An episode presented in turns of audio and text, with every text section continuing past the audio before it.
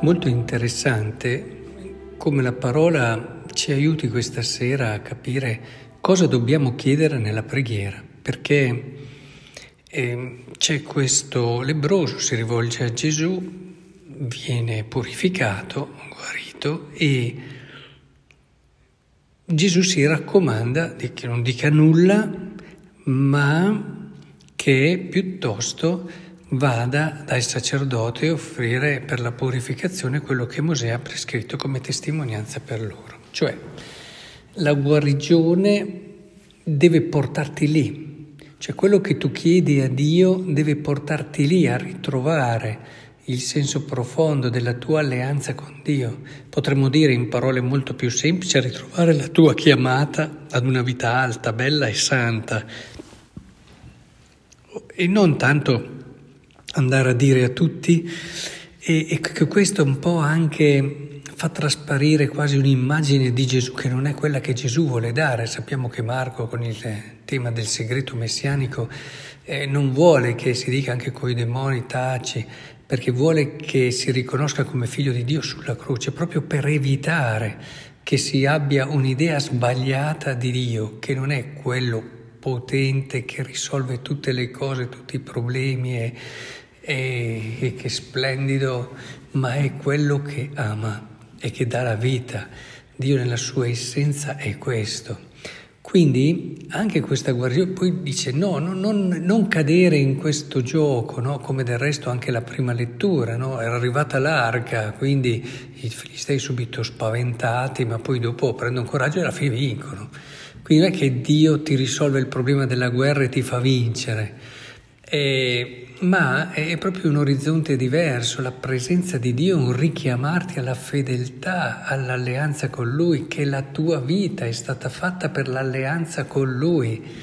E quindi quello che dobbiamo chiedere al Signore è che ci aiuti davvero a scoprire e ci dia i doni necessari perché noi comprendiamo la verità della nostra vita, l'essenza profonda della nostra esistenza, che siamo nati per vivere questa alleanza, questa storia d'amore, questa relazione profonda con Lui e con i fratelli, cioè vivere d'amore.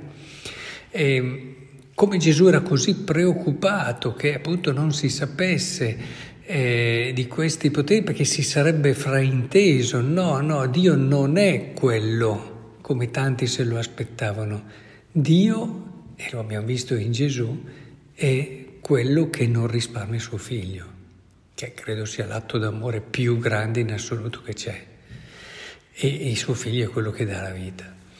Quindi è molto importante che ritorniamo spesso su questa essenza. Se noi capiamo che la cosa più grande, è questo che dobbiamo chiedere anche al Signore, questa sapienza, che la cosa più vera è proprio entrare in questo orizzonte ed è la vita che ci conduce, quello che ci accade nella vita, quello che Dio permette, che desidera portarci proprio lì a comprendere questa chiamata. È lì che dobbiamo verificare la fedeltà di Dio.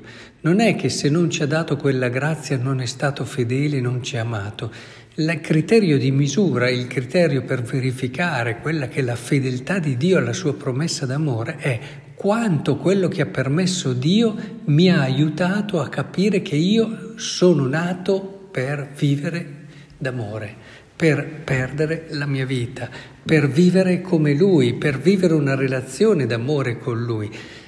Questo è quello che dobbiamo verificare. Vi garantisco che Dio non verrà mai meno questa promessa e su questo ci esaudirà sempre, ma sempre.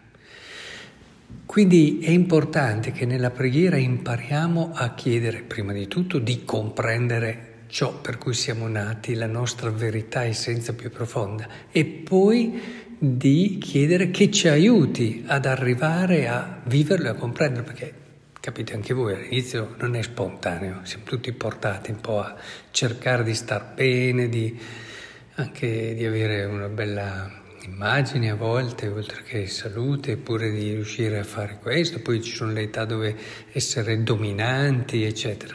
Però è importante invece che arriviamo a capire come noi invece siamo noi stessi solo in questa prospettiva Quindi che la nostra preghiera sia sempre illuminata e guidata e allora avremo la giusta visione di Dio, capiremo davvero chi è il nostro Dio. Molti cristiani a mio avviso non capiscono il Dio che stanno e non conoscono il Dio che stanno seguendo.